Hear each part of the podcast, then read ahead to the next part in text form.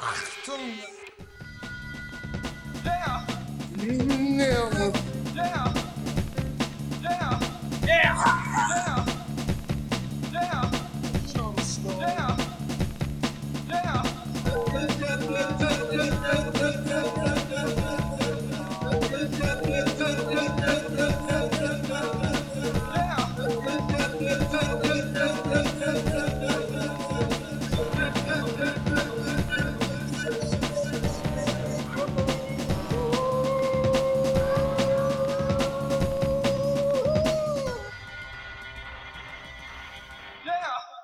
Hello and welcome to another episode of today's lesson, a Nick Cave podcast. I'm Andrew, and I'm Sean. and uh boy, it's uh it's been a while, huh? That it has. I'm I'm a little sleepy. I just woke up. How long's it been? Years and years. Nick been a- Cave's released 15 new albums since we uh entered our slumber. We've got a lot of catching up to do. I uh yeah, holy crap. It it has been a while. Andrew, how have you been? What have you been doing in the interim? Well, we've we've both been both been busy boys. Um, you know, both I think dealing with some personal stuff, some life stuff. But you know, at a certain point, we just we got that itch. We've been itching. Got that cave, Nick Cave monkey on our backs, and uh, we're we're back. We're ready to talk to you about uh about some more uh, classic tracks. Sean, how you been? I'm good. I've been I've been itching to get back to this so bad. I've got a rash. I've uh no, as you said, been doing some uh some personal stuff, some some life events came up, uh lots of um yeah, just lots of things to take up my time and my emotional energy, but like you said, the through line of this podcast has been something that I've thoroughly enjoyed for the entirety of the time we've been doing it. And uh Nick Cave is an artist that upon reflection each time I find myself in a period of such reflection is a through line in my life. It's it's an emotional thing that I can always step away from and come back to pretty seamlessly. And I will say, over the past uh, or many months it's been, I haven't listened to a whole lot of Cave. I'm I'm worried about my Spotify status this year. But uh, this week, I knowing we were going to do this, I listened to uh, listened to Watching Alice about a hundred times, and I think it's really done me good. Wow, that's dedication and a little concerning. Well, it was in honor of her brushing her hair a hundred times. I'm, I'm just trying to get into the mind of the character as any good podcaster would. You're you're doing uh you're doing the work. You're putting in the putting in the time. Um I know our listeners appreciate it. And speaking of listeners, we've got some exciting news to announce. Bum, bum, bum, bum. we are going to be hunting one of our listeners for sport. Um, you thought the contest was something else, but nope, it's this. You fool. No, we got um we got some really good responses from our contest, which uh, we are of course still honoring, even though it's been a long time since we've announced it. Uh, and the winner of our contest, the winner of a Nick Cave record of their choosing from Athens, Greece, Nick Polychronopoulos. Nick, we really appreciated your uh, letter that you wrote us, and uh, you took us to task a little bit. Uh, we were we were we were not expecting a such a such a long and, and thoughtful response, but b um, some differing opinions, and we really uh, were were you know perhaps taken aback at first, but um, we're really really impressed with uh, the letter uh, we received. Ab- absolutely. And as I was telling you earlier, Andrew, I think the first time I opened the letter, I was just, I was beyond touched because I read probably down to the second paragraph and it, you know, had some really glowing stuff to say about her podcast. And I just kind of smiled to myself and felt very bigly about me and uh, what we do here. And I, I just kind of went, ah, what a nice man that is.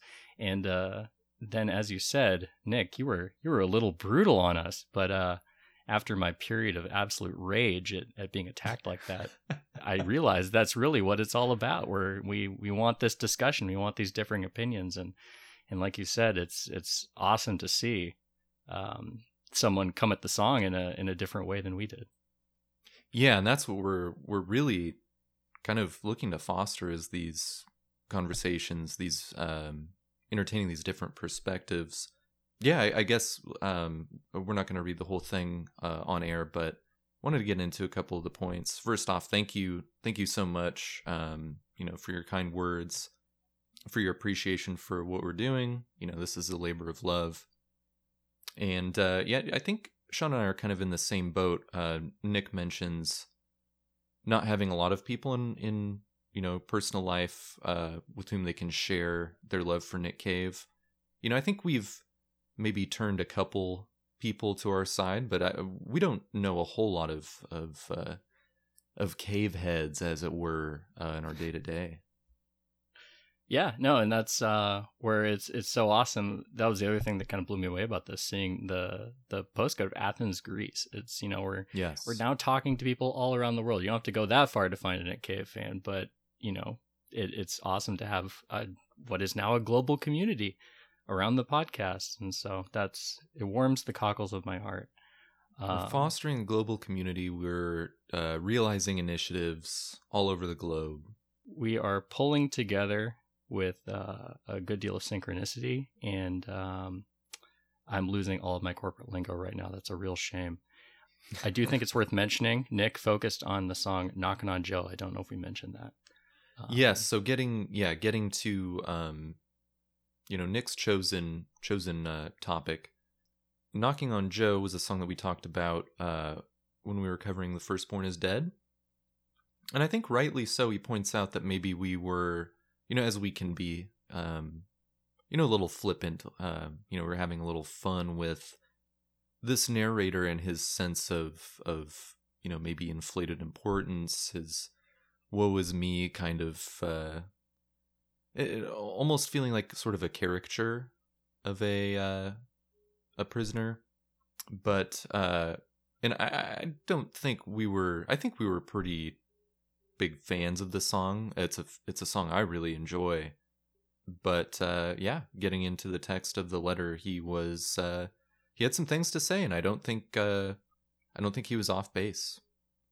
No, not at all. And I, I, you know, reading this, I need to go back and listen to what it was we said because I do have a very high opinion of this song, um, and especially the album. I, I really hope we got that across. Um, I know on my listen through, we started off. I started off, you know, with a little bit of trepidation, a little bit of hesitation because this album didn't really register for a long time. But it was songs like "Knocking on Joe" that kind of pulled it through. And I, I really like the the point that Nick brings up first in his letter about, you know, how we kind of took the idea of stereotypical lines in the song and used that as kind of a way to dunk on the on the speaker as a way to kind of write him off as a self-pitying caricature. But uh, he points out that Cave himself in an 88 interview said that um, cliche is my game, really, because I think there's a great deal of truth in cliches. And that is there's a great deal of truth in that statement. And um, I, I think that we I I know I was a little bit off in I do write things off when they're a cliche but um, as Nick points out in his letter he says that you know there's a there's a great deal of um, insight to be gained from a story that deals in that a great deal of insight to be gained from a character like that. And I, I think that we came to that conclusion eventually but uh, coming into it, I think we did it with a little bit less reverence than perhaps was warranted. Yeah, I think that's a really good way to frame it. Um, yeah, and I think I think we were pretty fair with the song, but um, you know, we also like to have fun. We we love this stuff, obviously. So when we poke fun at at various things, um, you know, it's it's it's out of love. Very I, I do so. want to follow up with a passage um, from the letter uh, right after he mentions that cliche line uh, that I thought was really uh, well well written and beautiful. Nick uh, in his letter says, "And truly, I believe wholeheartedly that only through the use of cliches could the tragic hero articulate properly the sacred passion he bore witness to, the passion of standing alone midmost the conflict of what is and what ought to be." The burden of that sacred yet secret knowledge of redemption and justice he attempts to share with the people about him, even in the last days and hours prior to his execution. You can run, you can hide, but you have yet to be tried, he repeats maniacally at the end. Yeah, just really, really beautiful, you know, uh, writing there. I think that there is a lot of underlying beauty here, underlying um, sincere emotion that that maybe uh, when you hear the song and are talking about the song and there's you know Nick's hamming it up a little bit vocally, but we we know Nick to to have created some really deep, verbose, uh, nuanced, ambiguous stuff. I think that while this is not all of those things, um, Cave was probably approaching it uh, with a lot more intention that maybe shows up in the text of the song. Yeah. Yeah, absolutely. And that's I think a good good point that goes along with the cliche aspect of it is that there's just so much loaded into these cliches that someone like Cave can throw it out there and and without the intent of him it could be cheap, but knowing the background, knowing the intent, knowing the context of the album, knowing all the stuff around it, um, it it becomes far meatier than uh, than perhaps it was at first glance. Um, Yeah. I, I do want that was a beautiful passage you read from this letter, and that was that was not Cave, that was our our listener Nick. And I just want to say Nick apologized at the end of the letter for not being a native English speaker and for grammatical errors. And I just want to say fuck you, Nick, because that's more eloquent than I could do. So uh, Yeah. no, you're right. You're right beautifully. No need to apologize. absolutely a wonderful read. Included some really interesting rankings of the songs on this album and the um, studio albums in general. Uh, if we can remember, we'll bring up uh, Nick's rankings of uh, Tender Prey when we get to the that portion of the album. Absolutely. Yeah, he got our asses. he got our asses. And I would, I just want to point it out. This is this is according to this ranking of all the albums that Nick has done or that Cave has done. It's very confusing. They're both called Nick. Um, that Nick, our listener, has done. Your Funeral, My Trial is his favorite album. Well, That's awesome. another another thing for us to apologize for uh, is our, uh, you know, we love all these albums. They're all our our babies, but yeah, I think I think for both of us, that one um, grew a lot in our estimation, as well as uh, the Firstborn is Dead. Yeah. No, Cool. Well, yeah, thank you, Nick. Uh, obviously, we're going to reach out and figure out uh, the best way to get your brand new Nick Cave album to you. thank you again for entering. And you you hit all the bases too, which is really blown me away. Um, you know, we said you could do you could write in and do a list. You could do a, a write up of your song, favorite song. You could do an album ranking, whatever. And Nick did a write up of his favorite song, bled that into a write up of the whole album, gave us rankings for all of the studio albums of Nick Cave, and then gave us a ranking for all the songs on Tender Prey. So, Nick, thank you for going above and beyond. Look forward to sending you your prize. Absolutely. Well, well earned. Um, and thank you everyone who sent stuff in. We received a couple of really nice responses uh, that uh, we didn't mention, but we will uh, hopefully be uh, addressing one of them at some point in the future. Um, uh, one of the people we talked to is working on something very cool. Um, so really, really awesome that we're uh, starting to get this reach, starting to be able to interact with people all over the world. Um, yeah. So thanks, thanks everyone. Really appreciate it. And so that's catching up on uh, kind of podcast back business. But uh, Cave himself has been pretty active these past few months. He's he's done a number of projects, uh, released a number of works under both uh, Bad Seeds and his own name, and uh, and uh, so just to just to jump right into that backlog, I think the most significant probably up to this point is uh, Seven Psalms, a collection of uh, spoken word, instrumental.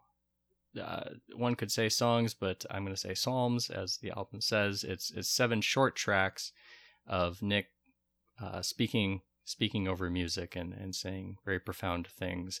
And I don't want to be too flippant about it, but uh, I will say it is not necessarily my style, and so it was it was a very light listen for me. I I think I've given it two listens through. Uh, reading the general kind of internet room, I know people have been getting a lot out of it, and you know, it's it's cool to see an artist being so open and and so so hopeful about the future and and trying to give people something to think about like that. But uh, it was it was kind of a quiet little thing, and honestly, the price point for it kind of put me off a little bit. I don't know. I don't want to go too hard on it, but uh, as the as the major project between then and now, I I don't know. It was kind of a ah, I'm being too hard. no, I think that's I think that's fair. I mean, um, I I have not listened to it yet. I think that we are not maybe at a place where those words will hit us like they may at a different time in our lives, and that's okay. Um, I also think we're we tend to be more interested in the more rich, in a musical sense, kind of Nick Cave works. Uh, there are exceptions Yeah. to that, obviously, but I think that uh, we are probably just not the target audience for Seven Psalms. But I, we're really interested if, if you know, to keep up the spirit of collaboration. If any of you have any anything to say about um, them, because obviously it, it would be a while before we get there. Uh, let us know what you thought. And uh, perhaps forever until we get there. Was that actually a Bad Seeds release? Uh, it's not. I think we'll be we'll be touching on certainly some things that are not exclusively bad seeds. That's fair. That's fair. Uh, but yes, it seems seems rather unlikely that we will live long enough to cover this man's extensive discography because he We're, keeps uh, making making cool shit. That's right, and we're racing up against uh, Doomsday Glacier and various other natural calamities. So yeah. we'll see if we can beat that. A race to the finish. Next up, kind of on our list here, Faith, Hope, and Carnage. A new book is out now. Um, again, not something I've uh, checked out to this point, but uh, seems interesting. Seems maybe a little more our speed. Uh, it's a conversation between Cave and journalist Sean O'Hagan, someone he's known for a great many years. Yeah, just basically shooting the shit about uh, all things grief, art, running the gamut. That's right, just cave things, as his shop is titled. But uh, no, I'm I'm I'm definitely gonna check that out. I that Yeah. that is actually very interesting to me. Um, another another pair of things that I'll probably end up checking out because I'm one of those people that finds themselves just staring at their television from time to time and and putting on whatever the streaming service I've turned on suggests to me. Um, Cave and I believe Warren Ellis. Correct me if I'm wrong on that, but uh, did the soundtracks to uh, both Blonde, the Marilyn Monroe uh, fictionalized biography. True And- story starring Marilyn Monroe. That's it. Blonde, true story, starring Marilyn Monroe, and uh, Dahmer, the uh, Jeffrey Dahmer, Starring Jeffrey Dahmer. starring the actual Jeffrey Dahmer. An incredible feat. I don't know how Netflix did it, but uh, Cave was there to score the whole thing. And when I first heard of this, I went, "Oh, really?" Because I was reading about these things, and like I said, I'll probably check them out, but they didn't really draw me in. And there's enough kind of criticism of them for me to go, "Ah, it's questionable projects." But uh, given the subject matter we're talking about on these past few albums, it almost seems like Cave going back to his highly voyeuristic uh, murder-bound roots. Yeah. Oh, that's a great point. I actually uh, was going to mention something along those lines myself. I mean, we have Marilyn Monroe has been uh, name checked in Cave's music, and while while maybe less on brand now for Nick Cave, I you know certainly Dahmer is uh, the kind of uh, rascal you might find in a in an older cave piece. So, yeah, I mean, we, I think, are interested in those things mostly because of Cave and Ellis's involvement uh, more than anything. But regardless, uh, branching out, branching out and, and working on very, you know, uh, movies with a lot of buzz and projects with a lot of buzz. A lot of hype. The man's big. The man has gotten very big. So that's Nick Cave news. Um, you know, we appreciate you listening to uh, us kind of get our feet back under us as we sort of restart the podcast. John, you want to get into uh, our song for today? Hell yeah, let's do it. We're just hopping right back in. Uh, as a quick recap, we're doing Tender Prey. We're just coming off of uh, track number three, Deanna. Huge banger, big hit, played all the time at his concerts. It's it's one of the most noticeable and one of the most recognizable Cave songs out there. Um, up there with the likes of Mercy Seat that we also talked about on this album, and, and Red Right Hand, and, and various other songs you'll see all over the place. Um, and we're kind of swinging down to a subtler bit here, a, a quieter song that perhaps is something of a deep cut when it comes to Cave's works. Uh, Watching Alice. Yeah, and that's a great point and a great way to start us out. This song is much different than the three that have come before on the album. You know, we had uh, uh, Mercy Seat, which so claustrophobic musically, lyrically. Uh, Up Jump the Devil, just a jaunty sort of really vile piece of imagery, but but really really fun. And then Deanna, you know, similarly fun but very raucous, very uh, it gets your foot tapping. And Much yeah, like bombast. yeah yeah and it's it's uh this song's kind of a welcome reprieve you know and we're we're in the thick of spooky season uh, right now when we're recording so it's a great way to celebrate it's a gothy mopey cave tune one you might might just find on the likes of uh from her to eternity Absolutely. It's um I think we talked about this a little bit though, you know, just as kind of a refresh to the seeds themselves on this album. It's like a from her to eternity with a little light at the end, or at least that that harsh edge of nihilism taken off of it, where, you know, it's it's a pitiable thing rather than this rage-filled insanity that we see in the earlier works. It's it's all of that ennui just left with ennui and giving up rather than you know delving into one's mind and going psychotic or stalking somebody or anything it's well we'll, we'll dig into the lyrics and we'll see but it's it's interesting it's in a more it's in a happier key there's brighter the the song is brighter it's much slower and much Yeah. sadder in that way it's it, i don't know easier to just kind of be melancholy about it whereas the earlier work very very similar but uh very angry Yeah, yeah, well put. I mean, I think that's that's right on the money. Um Yeah, and and like you said, we'll get into the lyrics, but um yeah, definitely not not um unfamiliar territory for what we've heard with Cave, but certainly certainly a more mature as much as the subject matter can be, a more mature uh, interpretation of you know, maybe a, a Nick Cave narrator classic. absolutely So yeah, let's jump into it. What uh what struck you about the music? couple of things. The first being just the real down tempo nature of it. I I Mm. attempted to listen to it over and over and over again, as I usually do with these songs while running. Um, and up to this point, it's been pretty okay to do that on repeat for an extended period of time. Uh, I do not recommend anyone do that with this song. This was this was a very difficult song to run to, uh, because there's just there's very little to grab onto. It's it's piano. It's it's sludgy, like you said. It's just kind of like a a slow, downtrodden goth ballad. Um, the second thing that struck me is I love the harmonica that rips in. It's uh, it's a little I don't know Dylan style solo that comes in to to accent. I think the second verse or the third verse.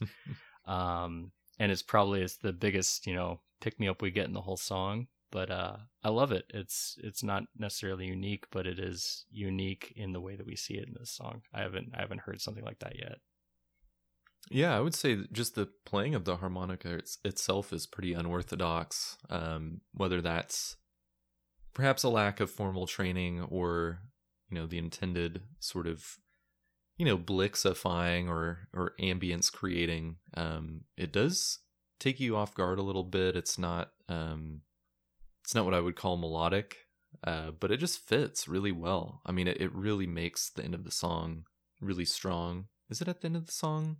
It's towards the end. Towards That's why end I couldn't. song. I couldn't remember which verse is in between, but it's it's in one of the reprieves where it just kind of comes in and and carries us along. And like uh, the song before it, Deanna, this is kind of a smaller group of seeds performing on this song. Uh, it's a cave, cave lyrics, cave music track, uh, but he's accompanied by Mick Harvey on bass, Thomas Wydler on drums, and guest guitarist Hugo Race playing the kind of uh, you know heat wave, summery, shimmery, weird guitar uh, that sort of is of a piece with the harmonica, just very uh, very much sets a certain mood rather than being a rather than being a catchy melodic toe tapping uh, accompaniment. Yeah, absolutely. And and just as you said, it's a smaller group and it is reflected in this. Music is very spare, very sparse. Yeah. And um it works with the subject matter. I mean they've they've gone and done it again and created the the ambiance with the music, told the story through the music. Um and it I think all comes together to lend itself to what is ultimately a very very melancholy, very pitiable scene. Yeah, absolutely. Uh, you want to get into these really sweet, charming lyrics? Let's do it. These these lovely, lovely forlorn, lovelorn lyrics. And so, beginning verse one, where we just kind of start setting the scene. Uh, Alice wakes. It is morning. She is yawning as she walks across the room. Her hair rolls down her breast. She is naked, and it is June. Is uh, yeah, no, setting the scene. Andrew, do you do you get anything else out of this? Uh, yeah, I think verse one essentially is just it's simple, innocent. You know, we have the the the more sensual kind of imagery, the hair rolling down her breast, naked. But even without a second character or an observer present, I feel like this narration is is a little telling uh, for what's to come. Just the idea of Cave himself setting the scene, making it pretty explicit that you know this person is a sensual being, uh, is loaded in its own way. But that's just that's just reading into basically what is the the set dressing at this point. Yeah, hundred percent. It's um, and it's interesting. We don't have a don't have an observer yet, but it kind of forces you into the spot of the observer. Yeah. So it's it's the sort of thing we're knowing you know where we're coming from. It is almost to me a little uncomfortable that that sensuality is kind of infused into this at this point because I'm just on edge. It's like where is he going to take this? Where does this go from here? Yeah, we're not on Um, video, but my face is so bright red right now. Just I'm so embarrassed.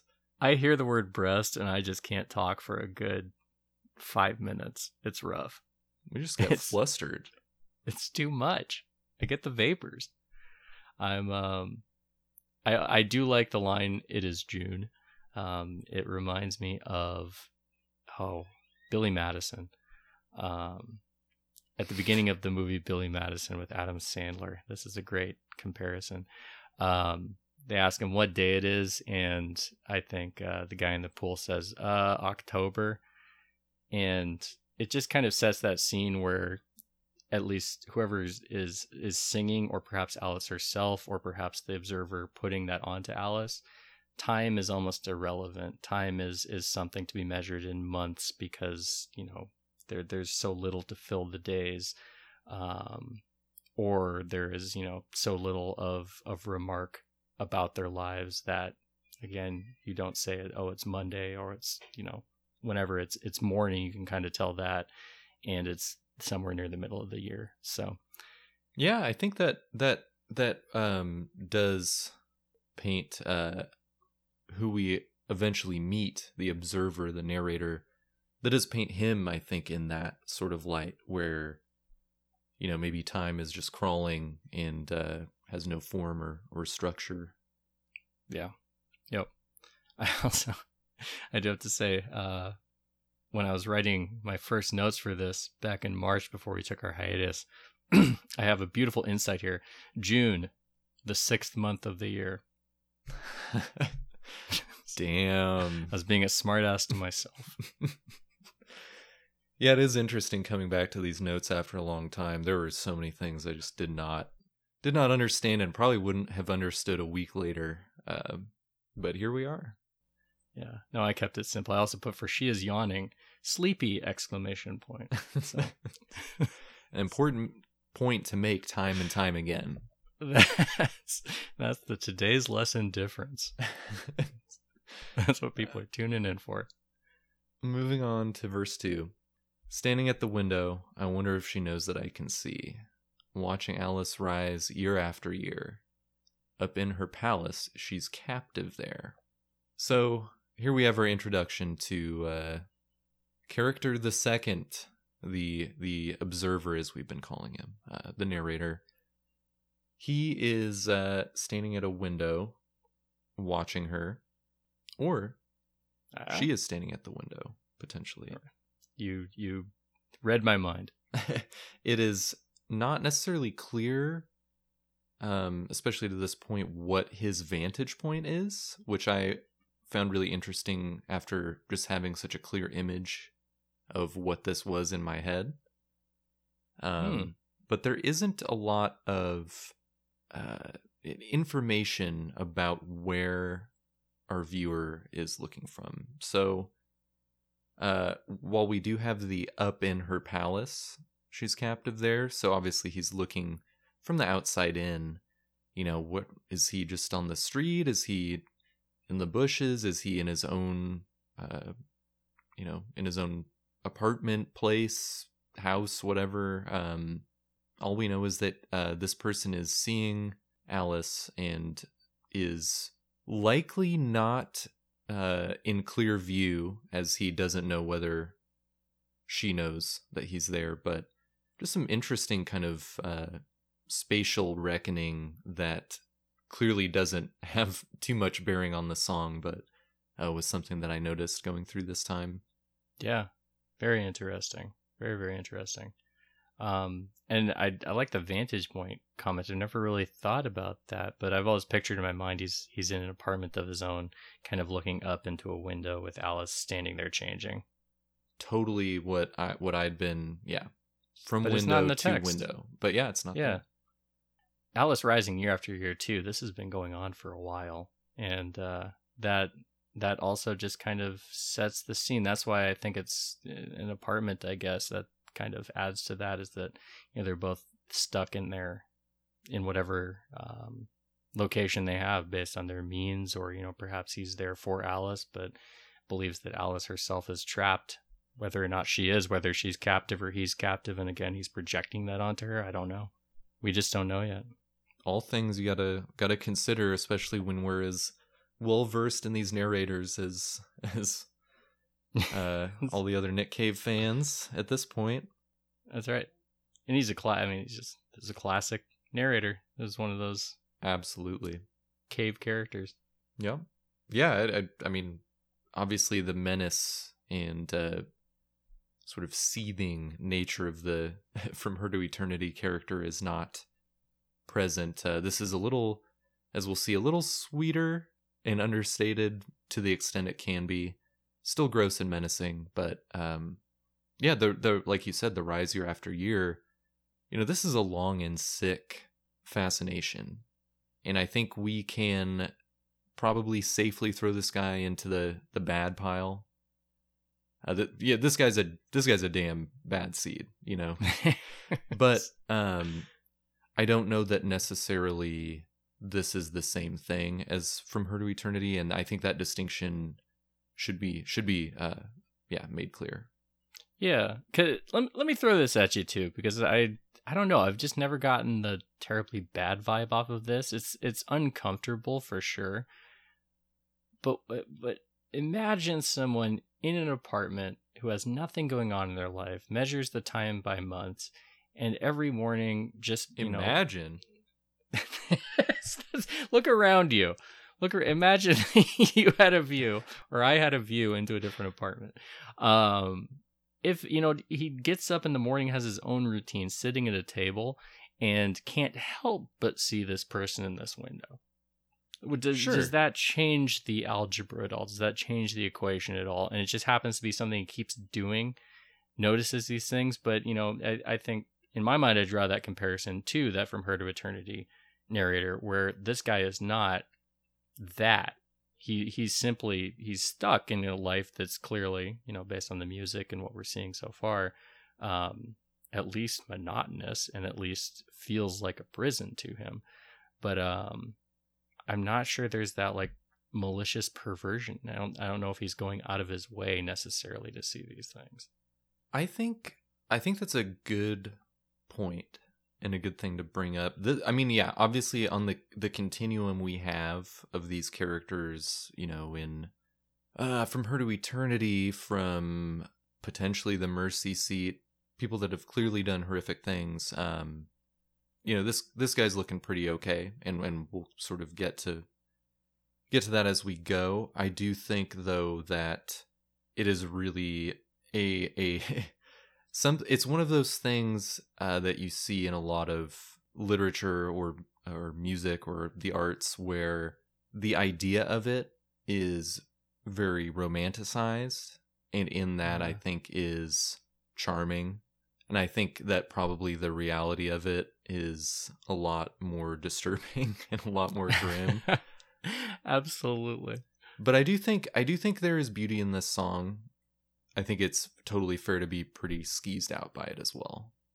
Absolutely. And that's I think that's where I'm landing, I think, is somewhere in the middle. Is that, you know, I don't know if this is romanticizing it because the narrator, I think, is clearly just sad as hell. Um, but it's not skeezing me out in the same way as, you know, the active insanity that we've seen before. And I think I'm just landing somewhere in the this this gray area where it's just like what it is. I don't know. It's it's odd. It's ambiguous to me. And not to defend this activity, if you have someone that you can see naked every day, don't look at them. Stop that. yeah, don't be um, don't be weirdo. Don't be a fucking weirdo. That's weird to do. But at the same time, if you if you do it and it's been years and your life's kind of like this, I, I don't know. I'm not Yeah, gonna, it's understandable that this guy with know. whatever emotional problems he has, you know, maybe this is the closest he could ever get to anything sensual, you know. Yeah. Yep. Yeah, not not letting this person off the hook. Uh but uh, definitely it's it's more nuanced than some of the stuff we've talked about thus far. And I think that's an important distinction. And it goes back, to, I think, to the maturity you were talking about. I think that's one of the signs of maturity is that it's not clear. it's not just yeah. smacking you over the head with something. Yeah, exactly. Sean, we should get we should move in across the street from each other. Take turns being Alice. Take turns being Alice. Just kind of let it all hang out. That's right. And just wonder if the other person can see us there. And we'll write we'll each write a song about it and uh throw a rock with it attached through each other's windows. I'll, I'll just leave it when I'm sneaking in through your window and taking pages out of your journal. We'll save money on the on the glass. Yeah, no, I'm not going to break anything, but I'm going to be in your apartment all the time looking through your shit. Well, let's make this happen. Let's talk about this after the show. John, you want to take verse 3? I would love to. Um, Alice's body is golden brown. Her hair hangs down as she brushes it 100 times. She first she pulls her stockings on, and then the church bell chimes. I uh, yeah, it's it's it's more description of Alice. Um, it is more focus on her hair. Uh, I think that this this kind of puts her as either standing at the window or sitting at a table at the window. Um, brushing her hair almost obsessively or just i know that that used to be a thing like you were supposed to brush your hair a hundred times i don't know if that has any basis in scientific fact that that helps your hair do anything special um but then you know she she gets dressed and it's the top of an hour sometime in the morning. What uh yeah. Anything anything deeper than that? Uh, I do want to start out by saying that golden brown is a weird way to describe anything except for food. it is. It always kind of weirds me out hearing it as a description of, well, I guess this, but bodybuilders i will say i think golden brown always reminds me of one of those dudes that just has like muscles on his muscles oiled and greased and standing there in a tiny little speedo golden brown flexing. You know, That's George the color Hamilton. I think of. That's right. I don't know. It just makes me think of like, I don't know, food, and not. I don't know. I can't. Sean, I'm thinking about food right now too. I- Like, full dude, disclosure. I'm hungry. I'm hungry. I got. I can smell the pancakes that are ready for me right now, and uh, I'm jonesing. I'm a little hungry. um, the They're probably golden brown. peek behind the curtain. It is not pancake time. It is Well, evening. you don't have to tell everyone. I just. I, we're not waking with Alice. We're we're winding down. Well, I, again, trying to get into the head of the character, I had to pretend it's morning right now. you made the pancakes for this reason, and you're pancakes and bacon, and I'm naked and I'm brushing my hair. What do you want? um, no, I don't. I you know, verse three. There's a couple things, and and this song does have a lot of ambiguity, um, not just in the relationship of the two characters, spatially or or where they are, who they are. The idea of the church bell and the stockings, you know, getting ready for something. Maybe it is church, maybe maybe it's school, maybe it's a job. Um, you know, we'll get more into that, but he has observed this person's very personal, very uh, unique routine, uh, getting up in the morning. So he he not just with the year after year, but we know this is a long term fascination. This is something that is uh, is obsessive, certainly. And the the only other thing I really have for that verse, just the idea of pulling stockings on, and then the church bell chimes.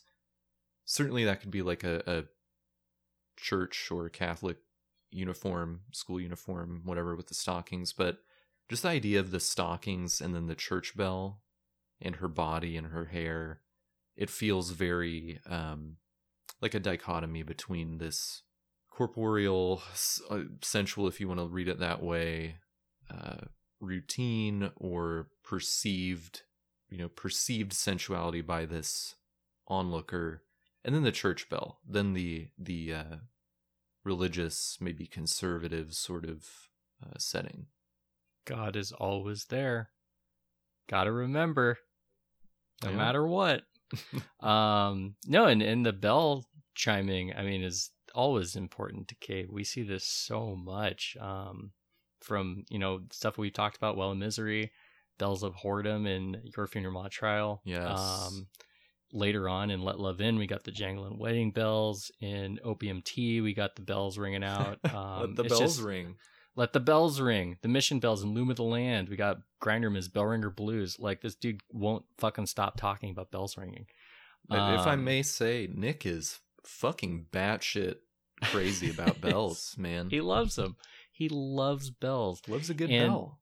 In each song, they mean something different. It's like their celebration, their warning, their call to action, they're all this stuff. And I think here, um, you said it. They're they're a marker of routine. You know, this is something that happens every day for years, and the thing that also happens on the dot every day for years. While this is all happening, is this you know reminder that that God is always present. This reminder of the routine of the day, that time is passing. That you know there. Uh, all of these all of these things that this bell would entail and, and kind of imply to the people hearing it um, in the song and uh, ultimately the inevitability of the divine and uh, you know our, our pitiable characters living in that shadow i don't know Yeah. it's uh yeah it's a Totally. it's a demarcation for sure. I do want to go back to golden brown though.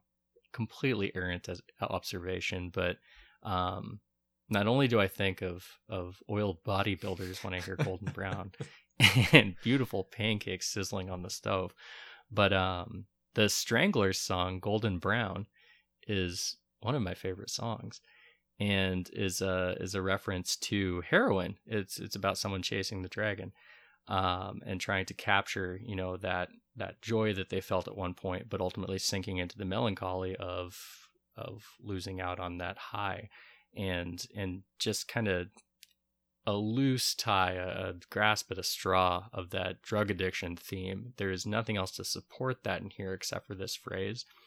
Um, but I don't know if Cave was a fan of the Stranglers or this song, but it could be where the terminology sprang from. Um, yeah, it it would change the song entirely in my eyes, but uh, it was the only other thing I could think of when I when I saw this odd phrasing. Um, Yeah, certainly, certainly, lots of room for interpretations, and we know, you know, at the time some of Nick's proclivities, and and yeah, definitely. I I think of tempura mostly. That's oh man, now I'm really hungry. Shit. we better get uh we better get to verse four then.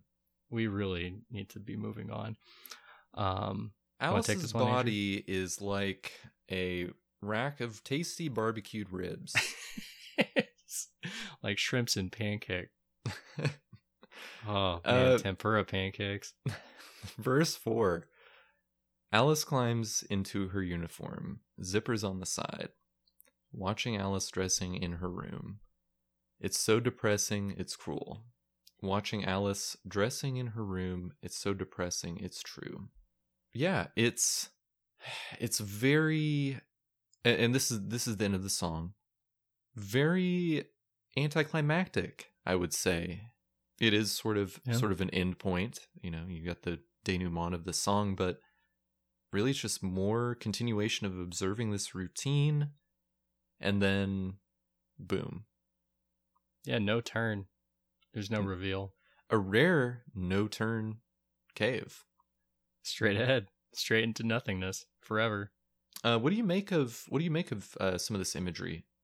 Um, well, I, you know, the most tangible thing I could grab onto was her uniform, trying to figure out what it is Alice actually does. Um, Yeah, I had a lot of fun with that myself. I did as well. What, uh, what do you think Alice does for a living? Uh, beekeeper is actually what I found. Uh, for sure, hundred percent beekeeper. That's verified in in an interview or a written Yeah, document with- from Nick. Yeah, with a beekeeper. with my friend uh, Jonas, the beekeeper. That's right. An apiarist is that what a beekeeper is? Uh, they just says beekeeper. That's fair. We'll just say beekeeper. There's usually he's Um, usually covered in bees, so it's hard to hear what he's saying. and it's so sad. He looks at her getting into this uniform and he knows that she maybe she's allergic to bees and he just knows what that's like for her Could be the last. Could be her last day on the job. every day. Every day she dances with death. Um my I I first thought, you know, a go-go dancer potentially uh, a prostitute potentially like a like a side zipping dress of some sort Mm. Um, but then I found a hundred percent what I know her to be is a mascot, uh, like Grimace or the Phillie Phanatic, um, getting into her costume every day, and uh, you know he just he watches this happen, and uh, I'm pretty positive that's how this goes. So it's pretty sad. Yeah. Uh, for me, I, I think those those first couple points were good guess. Uh, you know, we we really don't know. There's the church imagery. Is this some kind of school uniform? Uh, you know, Catholic uniform? Yeah, yeah. Just uh, sort of another quotidian uh, task that she has to do to get ready. And he is observant. He knows the zippers are there on the side. He's seen it year after year, potentially. Hundreds of times. Maybe at Yeah. the maybe at the big game when she's uh, riding a unicycle. He goes to every game and he just sees how people treat her, the things that get thrown at her. Uh, it's so depressing. It's cruel.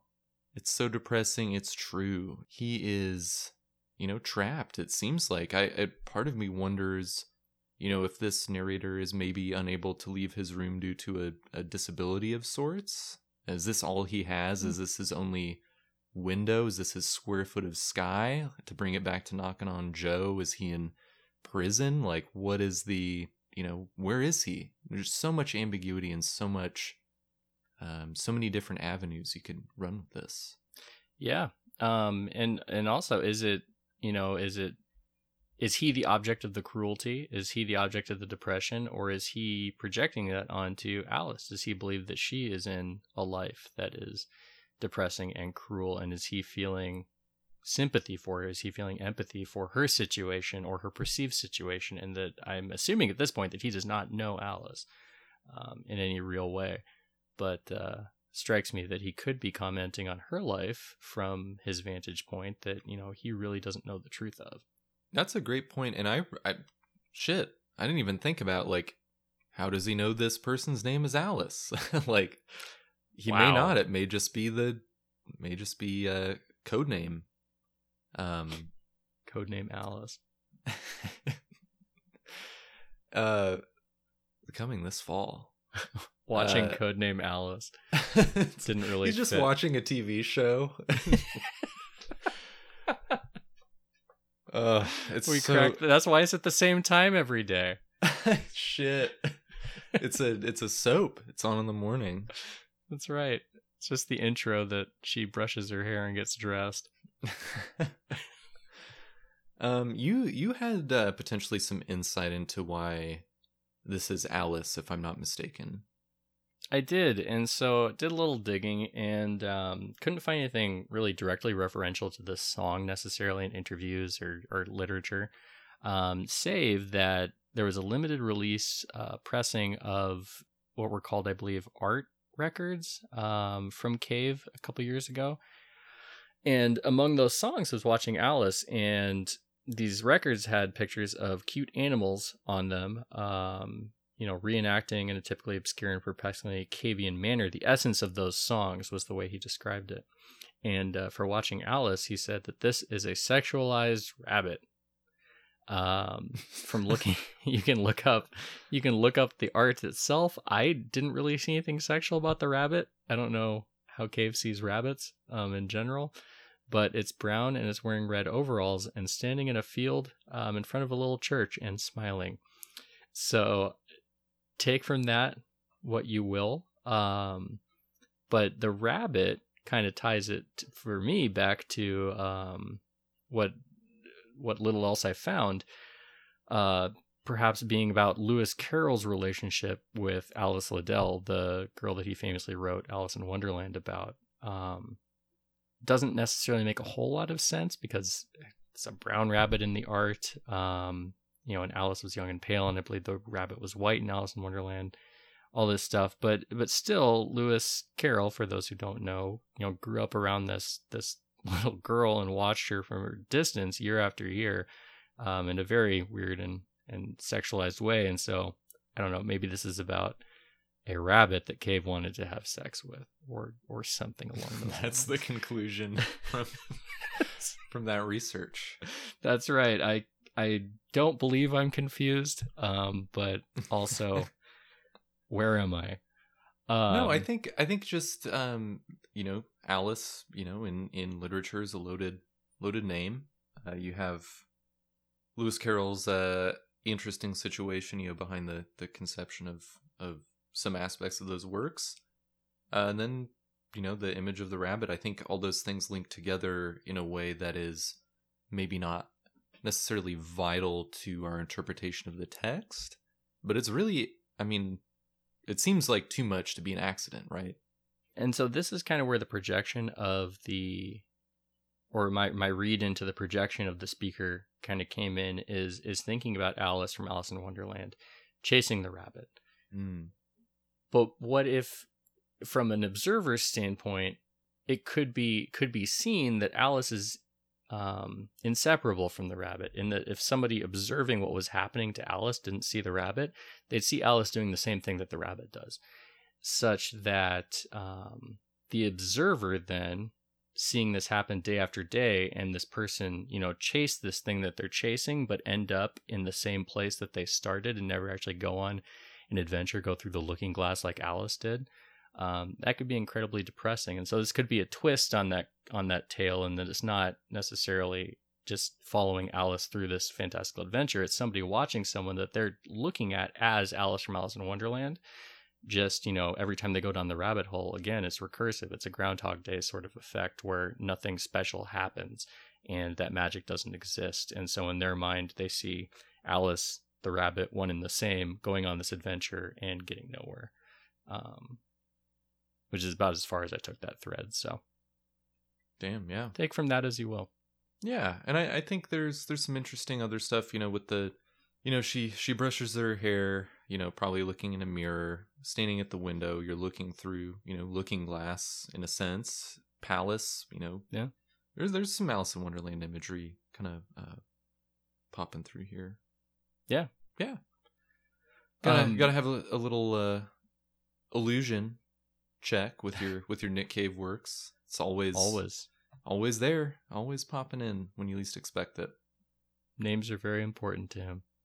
Um, and just a little bit, actually, I, I do have some context here for the rest of those album art uh, pressings. The um, Stranger Than Kindness was one of them, which was an odd pick. But uh, that was a sad elephant balancing on a stage. And uh, Sad Waters was another. And that was a cat stepping into a river. And so. So these are um, just in summation, Stranger Than Kindness, reg- disregard what we said previously. It's about a sad elephant balancing on a stage, and Sad Waters is about a cat going into a river. And uh, all other answers are incorrect. Well, we tried, you know. We d- that's the thing. We're we're open to being corrected. So reach out, you know, if you if we are told through images of things uh to buy what the answers are to what we had you know spent no small amount of time researching and and uh, trying to reason out. Just let us know you know if you if we find out red right hand is about um a lobster uh before we get to that episode we pro- we reserve the right to skip it entirely. It's about a lobster. We we can save ourselves a lot of time if you just call if you just write us and tell us that this is about something very simple like these two like these things. yeah we'll just do the intro theme and the outro theme back to back that's that episode right there it's perfect. It's a perfect scenario for us. Um, and and one last thing to stick in here at the end, I did find a brief Q and A where someone asked specifically about this song. I can't remember. I think this was a magazine an interview. Um, I can't remember the exact source, but Cave mascots to that monthly. They were doing uh yeah an, an issue about all the different songs that have referenced various mascots throughout history.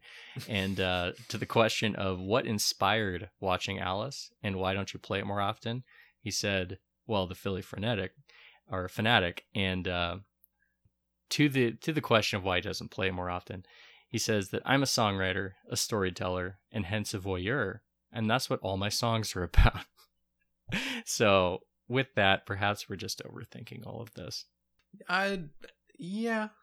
So, I mean, certainly there's some tenuous connections with, you know, with comparing it to another text like Alice in Wonderland or Alice Through the Looking Glass or all that stuff. But like, he's just gonna give his flippant answers, and he doesn't Yeah. always say exactly what he intends to say. I think more so now, he is open to talking about that kind of stuff. But he's, you know, in the past given some pretty flippant answers, and probably would hate to have to go too deep into a the meaning of these songs and b why why some of them are worthy of being played why some are not like that's kind of his choice and yeah if you play it live watching alice isn't exactly going to get everybody like bouncing Yeah, Um, or be it's a- recognizable enough to like break it down and be quiet with everyone for a bit. It's yeah. It doesn't have the the gravitas a lot of the other songs have earned uh the quiet ones. But i i i love this song. I think it's really great. Um i wouldn't say it's one of my favorites on this album.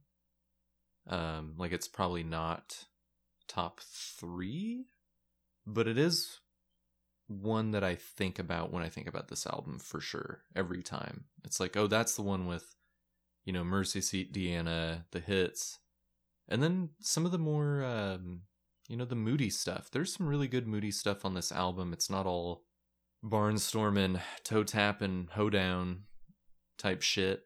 It's uh i don't know. There's something really beautiful and magical about this song. Yeah, it's it's reminiscent to me of um, a lot of your funeral, my trial, or at least that vibe. Um, and I think that this adds a good deal of personality to an album that you know up to this point we've had three bangers, but if it kept on that course, I'm not sure what the album as a whole would really feel like to me.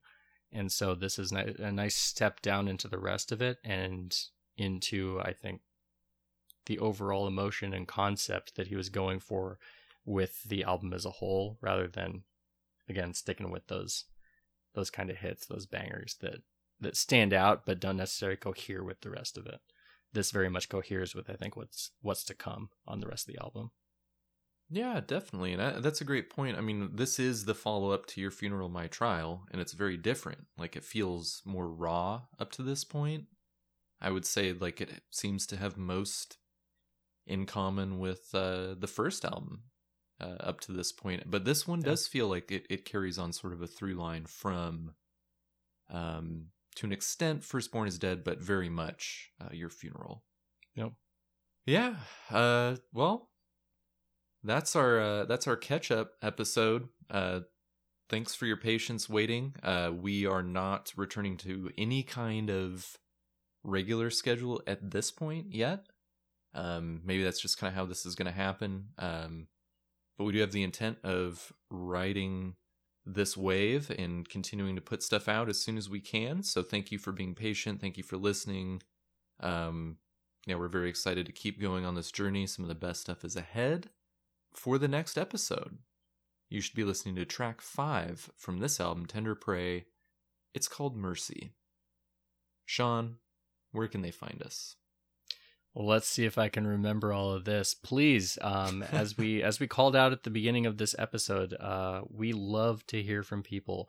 You can trash us, you can praise us, you can you can just send us reminders to renew our auto insurance. I I just love hearing from you, and so please, please, please, please, um, reach out, share your thoughts, share your feelings, especially anyone new to the podcast who has in this hiatus kind of you know jumped in and caught up. I know you're out there. We we see our statistics. People all over the world have been listening. And so we'd love to hear from you. Please join our global community. Let's come together to make change. Yeah, we've we've we've seen a really nice uptick in uh, people engaging with us, people sending stuff in. So just keep it up. We we really appreciate it.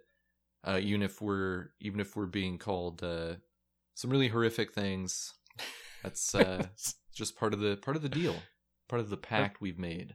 And so where can you actually reach out and let us know how you feel? Well, you can you can send us an email today's lesson pod at gmail.com. You can find us on Twitter, tweet at us at today's lesson pod. Or if you like what we're doing and want to support us uh, financially, always welcome. Please uh, reach out on Patreon, patreon.com slash today's lesson. Until next time, we never we still we never figured anything out. Oh, fuck. You, God damn it. It's all coming back. Oh, shit. Um, Fuck me. fuck. Oh, piss. Damn it. Shit. All right. Until Well- next time, I'm Andrew. And I'm Sean. Keep listening. And I and this has been today's lesson. All right, that's it.